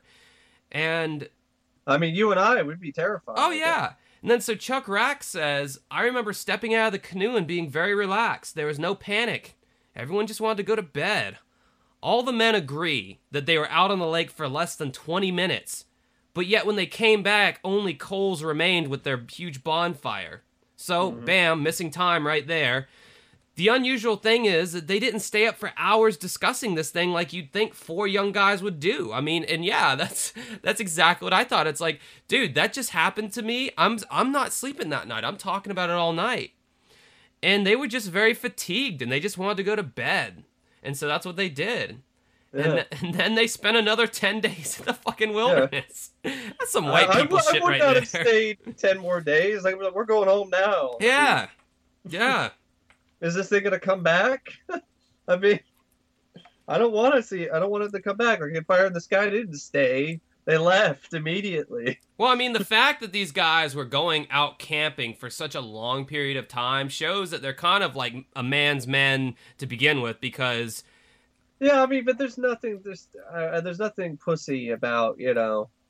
You saw a fucking UFO, and then uh, this missing time, and then all this weird shit happened. There's yeah, nothing but see the know, thing about it is is like not manly about you know. Yeah, let's go. It's it's let's let's cancel this. Right, I'll come back later. Well, the thing If- about the thing about it is though is like to them since it was missing time, it was like all their their the chain of of thought was, oh look this look at this thing, it's chasing us, and then hey we're on the shore, oh we're tired, let's go to bed. There was none Yeah. of that other shit in between. There was just, like it was that exactly. there was th- there was memory loss. So, So that might have attributed to it. They had this memory loss, so they're just like, oh, whatever. yeah, oh okay, well there's that Carried thing. on like nothing had ever happened. Yeah, and, and I mean, obviously there was some kind of alien mind manipulation be- for the fact that they were just standing there, and this thing was much closer, and it was almost like they were rape victims. Like this thing was done with them, Yeah. so it just kind of drifted away, and they were just they're. It's like they were drugged or roofied or something. Um, Well, think about it. I mean, for if if abduction cases, if there there is, they are real. I mean, there are some that are just like you know people are crazy, making up shit, whatever. But it would be like being raped. It really would. be. yeah, Absolutely. But no justice. No, absolutely. And no not. explanation. no. And then you you tell it to somebody and they think you're crazy. Right. God, that would that'd be awful. At least with an actual rape, there could maybe be justice, and you can actually tell it to people and they believe you. And they did. They tried to tell friends and family about the uh, UFO that they saw, but no one really believed them. The men, the men could barely believe it themselves. Finally, Yeah. Jim contacted Ray Fowler, who I believe is also, I want to say he was involved in the missing He's time. a UFO researcher. Yeah. Fowler suggested the men go under hypnosis with a trained hypnotist. Uh, from the beginning, Ray had suspected the men had been abducted by a UFO, but did not tell them that. Now, if you're a skeptic, I guess it's at this point that you could make the assertion that this is a psychologist who had expectations, and that's the a number one rule that you try to avoid as a mental uh, specialist. But he wasn't the guy who did it, though. I think he recommended them to go to a different hypnotherapist. right. So he wasn't the one that did the hypnotherapy. but but he he was kind of the guy who helped form the opinions and the kind of the kind of guided them and Well, yeah, possible. But he said, but he, he, but like you said, he said he did not. I, I don't know if he said they were abducted. He just He didn't tell him. He didn't tell him that he maybe sus- you should go in Yeah. and go to hypnosis to recover the details of the sighting, not of the abduction. yeah i'm just look i believe it happened but i'm just playing devil's advocate here because Well, I, I can understand. I mean, I, I, I, can understand devil's advocate as well. I mean, I'm kind of like you know hypnosis or whatever, but with me, it's like it, it's kind of silly to me to suggest that hypnotists would be like you're getting sleepy, it's sleepier, uh, aliens. Yeah. you want to talk about the you're being abducted by aliens, sleepier and sleepier. St- I, I don't. I don't buy the idea of these hypnotists putting in subliminal messaging into these people's heads while they're under hypnosis. Also, uh, like with hypnosis, it's like, well, if they weren't abducted by aliens, why would they have any memories of anything like this? You put them under, and they'd be like, "Tell us about your the the what's going on." And all they do is they, they kind of do lead. I have to admit, some hypnotists they do kind of lead with questions. But why would somebody in that state actually answer it like these like these men have? That's the thing. Why would they answer it like that? and you're gonna hear the clip folks don't you worry you're gonna hear the clip and you can judge for yourselves um the four men went under hypnoti- hy- they went under hypnosis and they promised not to tell each other what the other had said during the sessions. The four men, Jim Weiner, Chuck Rak, Charlie Foltz, and Jack Weiner, described what has come to be known as a classic abduction experience. All four say that they were taken aboard a craft. The aliens forced them to strip naked and seemed to be performing medical examinations.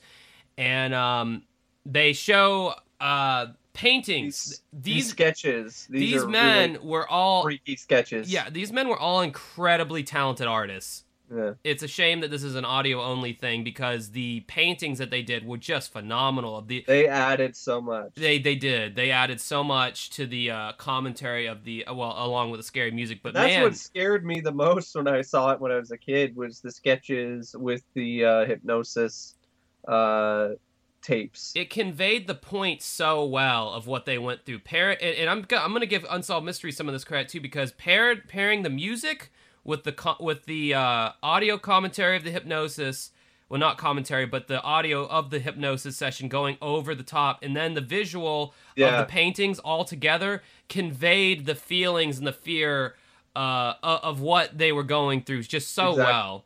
It did. It, it it was like you were there, and you were able to experience what they were experiencing, and in a more effective way than if they did a reenactment because they didn't have the budget. So if they did reenactment, it could be come across as silly instead of actually being genuinely unnerving and scary. And you know that's exactly what it was for these men. And so the segment just did a phenomenal job recreating that. And so, without further ado, ladies and gentlemen, me and Mike are going to sit back and we're going to play for you the uh, excerpts from the hypnosis sessions that happened to these four men and what they had to say.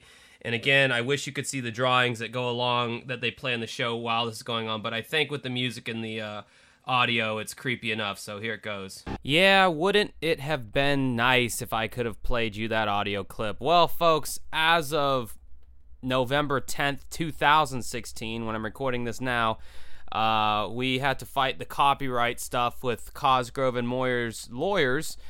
So, uh, yeah, sorry, man. I can't play the clip. It was in the original one, but it's not going to be in this one. Uh, and, man, it was creepy. Um, the guys basically just talk about how the how their experience inside the UFO and the things that the aliens were doing to them, but they describe it in such graphic detail um, as far as the devices the aliens are using on them. They're taking blood samples and other samples. They're scraping the skin. They can see the pain on the other person's face, but there's nothing they can do because they're under some kind of mind control. All that was in the clip.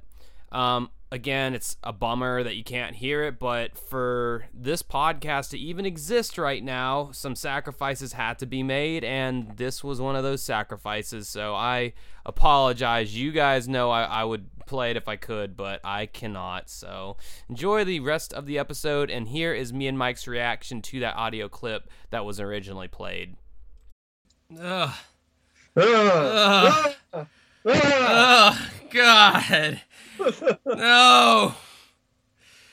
Oh my god! If that doesn't make your blood curdle, I don't know what what will. Does it make your hands, your hair, the hair on your arms stand up straight? Uh, yeah, I don't know what. Oh man, and and like the I can't stress those pictures enough that they show. They illustrated like the the device that sucks or whatever. It looked like this creature with this long needle like yeah. snout, and like they put it right on the on the guy's chest, and it's like sucking out his fluids. And they show just the the illustrations they did of these aliens and you know they zoom in right to the alien's eyes where it says don't be afraid yeah we yeah. won't harm you and i'm like fuck that shit. I'm afraid. yeah, I'm very afraid. And they know that we're lower life forms, so they can just they can just command us to, you know, that we don't have any ability to fight their mind control. So after the hypnosis session, Ray brought the Allagash Four together, and they realized that they all recalled the same horrific series of events. One person would pause to take a breath and then the next person would pick up right where the the other person left off. They knew exactly what they were going to say. It was amazing to come to the realization that all of this was true. And uh, it was also nice to know that I wasn't going insane, quoted Jim Weiner. Ultimately, each of the Allagash Four took polygraphs and passed easily. And now, here we have the skeptics. and of course, we have to have skeptics for any good Unsolved Mysteries UFO segment because they try yeah. to be fair and balanced and give. Clinical psychologist Dr. William Cohn. He suggested the images from popular culture or horror movies may have triggered inspiration for memories of alien abduction. I was called bullshit on this particular theory because there was nothing that looked remotely like the Greys or any sort of any of the kind of uh, uh, instruments or envir- stuff that they used. There was nothing like that. I'm sorry, Invaders from Mars from 1950, whatever. That, that looks nothing like the Grey. Those those look like some of the lamest aliens I've ever seen yeah. that, that they showed. Those those looked like Swamp Thing more than they looked like a yeah, Grey. Like trying to make me think that that's what it's triggered inspiration and for memories of alien abduction. I just I call that bullshit. First off, I don't think anyone wants to have memories of alien abduction. I don't want to have memories of alien abduction. Sometimes you want to have memories of alien abduction. Sometimes I don't want to have memories of this show at night when I get scared, let alone a real occurrence. Well, think about this segment especially. Yeah, uh, and, and, the thing is, is like you don't truly start to see movies with depictions of Greys in them until after like Roswell happened. Really, not until like 1989 with the movie Communion. Right. Or, so well, uh, my point this, was is before like before the Roswell incident happened, you didn't see any kind of anything that came near what a gray looked like cuz there was no reference point. Well, even even afterwards you didn't really see grays. in terms of what the aliens look like in a lot of these uh, movies, you know, uh, 50s sci-fi movies. You got the This Island Earth aliens that are got big giant heads, looking like something from Mars Attacks. Um, so that I just I that I always like whenever I hear that theory, I'm just like, oh bullshit, my dick. yeah. Uh, but it, they, this is what he says: this movement is media driven. It's cyclical. People hear about good cases on TV. They think they have had the same thing happen. It sort of feeds upon itself. First off, this happened in 1976. I don't think there was a show that was talking about alien abductions at the time. Right. I don't know if In Search of with uh, Leonard Nimoy had one that mentioned alien abduction. I don't know. I don't know if there were books around the time. I don't know. I mean, the thing is, it's just there's not that much money involved with alien abduction stories. It's not like it's a million dollar enterprise where you're gonna get like millions of dollars if you come out and say I was abducted by aliens.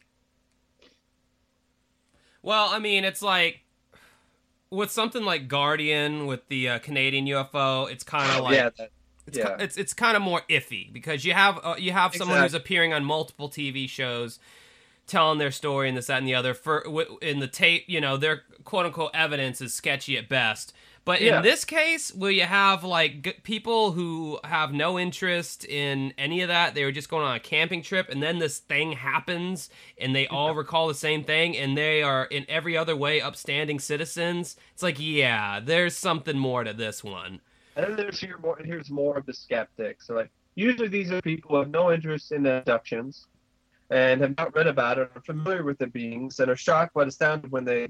This isn't really a skeptic here. They're shocked and they're astounded when they hear someone else had these experiences as well, or that there's material in the media about it. The investigators have a very clear-cut agenda about what they're looking for, and this is still skeptics. So, so if you get somebody that's doing UFO abduction research, this is a person that has already decided that UFO abductions are real, and that thousands of people are having them, having them. They have a symptom list and if you come in the door with those symptoms, then you must have been abducted. It's the same psychiatrist guy. It doesn't really work like that. The person comes to me because they've heard that I'm open to being listen that I'm open to being listening to something other than therapists or um, other mental health professionals have not been able to listen to. This is the actual psychiatrist who did the hypno- hypnosis, Dr. Mack. This is not a club that anyone wants to belong to. And I, I always love that line. It's not a club that anyone wants to belong to, and I definitely feel that way. Yeah, and they say that about the missing time segment too. You know, it's like that. You know, they have uh, you know this groups of people who have experienced this missing time phenomenon, which, in short, it's when something that only should have taken a short amount of time. Uh, you know, you look at the clock and three hours have passed, and it's like, where did all this time yeah, go? exactly. Where did all the time go? And then I, I know people say things. Oh, when they think of alien abductions, they think of the cliche, you know, or oh, anal probe, you know, they, will probe you up the ass or how, you know, it's all like just laughable. But probably to these people, like, you know, one of the, uh, Charlie Foltz himself who said this happened. If you believe it, that's all right. If you don't believe it, I don't care. Right. Because it's and he was talking about how, you know, Charlie was saying how, you know, if you told someone 40 years ago that you could watch a meteorite crash into a planet uh, from some satellite image beaming to uh, to the Earth, you know, that uh, called it, and we're going to call it a television, that's a reality check. But back yeah. then, it'd be science fiction, you know. So basically, he's talking about how, you know, though it might sound crazy and unbelievable now, in the future it, it could very well become a very uh, credible. Well, yeah, I mean, the thing I don't get is that a lot of people are more willing to believe that UFOs are real, that some of these UFO sightings are legitimate, but when it comes to alien abduction, it's like no, that's that's go that's that's just total sci-fi. That's a bridge too far. That's yeah, exactly. And I'm like, well, if these alien beings are visiting Earth I mean, it would kind of make sense that they would uh, want to investigate uh, not only just the settings and the environment, but it's the people who live on it. You know, the, the which is the intelligent beings like them like themselves. Right, and and you know, if if it made its way into unsolved mysteries, there's a few things you can be sure of. You know, they've already done some vetting with these people. They're not. They weren't drunk. They weren't high. It, they weren't mis- mistaking this from for any other kind of explainable explainable phenomena. It's like no, this this they've kind of ruled out anything else that this could be. Then you tie in Yeah. the dreams and the hypnosis and the the you know common stories from all four guys and you That's know the thing too. The common stories they're identical. This would have had to been some really, really well thought out, really well planned scheme. Right, and you know, again, I got to bring up the nightmares. These are unpleasant things that are happening to them as a result of something in the past. This is they did not Yeah. they do not want to have these nightmares. These nightmares are unpleasant to them. It interrupts their sleep. They're suffering from this. This is, it's not like they're like, "Oh yeah, it happened and you know, fucking whoop-de-doo. My life is awesome and we're like selling a bunch of books about it and shit." It's like, "No, this is disturbing and I'm having nightmares. I thought I was going crazy." I mean, have you ever woken up from a nightmare and felt like, wow, that was a nice experience. I mean, no, they're fucking terrible. They're awful having nightmares. That's why they call them nightmares. especially if it's something that you feel like is based in fact and something actually happened. Good God, that's it's horrible. So, uh, And Rob, th- I read something. There was this like a guy who was trying to say something online, who was a skeptic about it. It's he mentioned something about the park ranger said it's like that what they saw was searchlights, and I'm like, I don't know if I buy that source because I'm pretty sure Unsolved Mysteries would have probably tried to contact somebody. Yeah, you know, for that kind of information, if that was the case. But even if it was, that they, they explain it away. That's what always happens with UFO sightings. Oh, it was like that one where the military's like, no, you didn't see UFOs. It was like uh, uh, flares that we dropped out of the sky or whatever, lantern, whatever things, right? yeah, Remember that segment? Yeah. It wasn't a UFO. And then there's actually people who know what those are. It's like, no, th- th- there's like a guy who actually is a pilot who's like, I've seen those things. oh yeah, not- you're talking about the Phoenix, the Phoenix UFO. Yeah, yeah. He's like, that's not what that is. Right. Yeah, the flares. Yeah, they showed. Yeah. Yeah, lame excuse for uh, you know, for now. See, as a kid, I loved those lame excuses because I was like, okay, aliens really don't exist. It was just flares. It was just flares. You know, I, I didn't want to take comfort in that because that sca- that shit scared me as a kid. But now I'm It's like, just searchlights. It's just searchlights. Yeah. yeah, now now I'm all David Duchovny on this shit. I'm like, I want to believe. You know, like truth is out there. Right. So, um, you know, uh, Stack caps the episode off with uh, by saying, uh, talking about Greek philosopher Aristotle described the world as round, and skeptics dim- dismissed it as fantasy. When Copernicus said the sun, not the earth, was the center of the universe, many considered it heresy. When Jules Verne wrote that someday a human being will travel to the moon, scientists wrote it off as pure science fiction. Perhaps the day will come when the beliefs about UFOs and alien encounters will have the same transformation. Um, and then they show the some scientist guy, and he's like, you know, we all share the same dream, you know, that we are not alone in the universe. Scientists and these people who, you know, uh, whether they're uh, out front and in public about doing UFO research or if they're doing it secretly, you know, sending probes all over the space and trying to find signs of life out there. You know, they're all trying to, we're all trying, we all share that same dream that we're not alone. Um, and then Stack ends the episode by saying, It is either the greatest hoax in human history, an unprecedented mass hallucination, or perhaps the single most important event since the dawn of civilization. For the hardened skeptic, proof will remain elusive until an alien spacecraft is placed on public display or an extraterrestrial can be seen on the nightly news. Until then, one of the greatest mysteries of our age will remain unsolved. Ooh, just perfect. Oh, it's fucking great. I love that segment. I'm so glad we got to talk about that. I hope you guys enjoyed that one. It is a, a very, very great segment. Really good segment. Ugh. So I think that's that sums up our uh, our episode for tonight. We're I think we're clocking in at two hours. Although I said that last week, but after some editing, it wasn't two hours. So I'm not going to say that anymore, even though I just said it. Whatever. Fuck you. Um, yeah, again, you can uh, like our page, uh, facebook.com slash uncovering unsolved mysteries. Um, there's links to our YouTube channels all over the place. Mike's is easy to find because he has his own URL. Fancy Pants is a, fa- uh, youtube.com slash OCP communications. Uh, we already me, said that in the opening. But Yeah. yeah. I know. I'm plugging. I'm plugging like a motherfucker. What, what can I say? Um, I want to thank the people in Australia who are listening to this uh, for being such a small, uh, smallish country. We we sure do get a lot of people from Australia who seem to be into the show, so that's cool. Um, oh, you know what would be a great and anybody who's listening in Australia, and I know there's a few of you who who really pay more close attention to this podcast. Uh, there is a UFO uh, segment involving um, this pilot. Uh, it was actually the most, uh, I think it was the most documented unsolved uh, case in uh, Australian aviation history. This guy um, took his uh, plane out and he was reporting, and we actually should cover this one. Uh, I forget his name. Um, he was talking over the CB uh, or whatever you call it to air traffic control, and he was talking about how there's an object around him, and you know if there's any reported uh, traffic in the sky, and the guy was saying no, there shouldn't be anything out there, and he's like, well, uh, there's a thing, and it's surrounding me, and it's you know descending and ascending at an alarming rate, and it's it's not an aircraft. And that was his last words.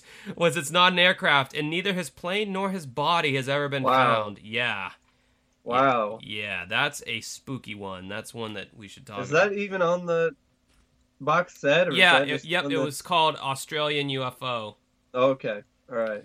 Yeah, so that's on there. So yeah, um, I guess that's all I have to say. Mike, do you have any say, say something? Not really. I don't have much else to say except thanks for for listening and um, yeah, try not to have nightmares tonight. Yeah, sorry, sorry, we we scared you so good. Well, if if we did our job, hopefully we did. I don't know. I just find this shit interesting to talk about, and obviously some other people. I don't know who cannot be unsettled by that Al- Allagash abduction audio. I know, I- right?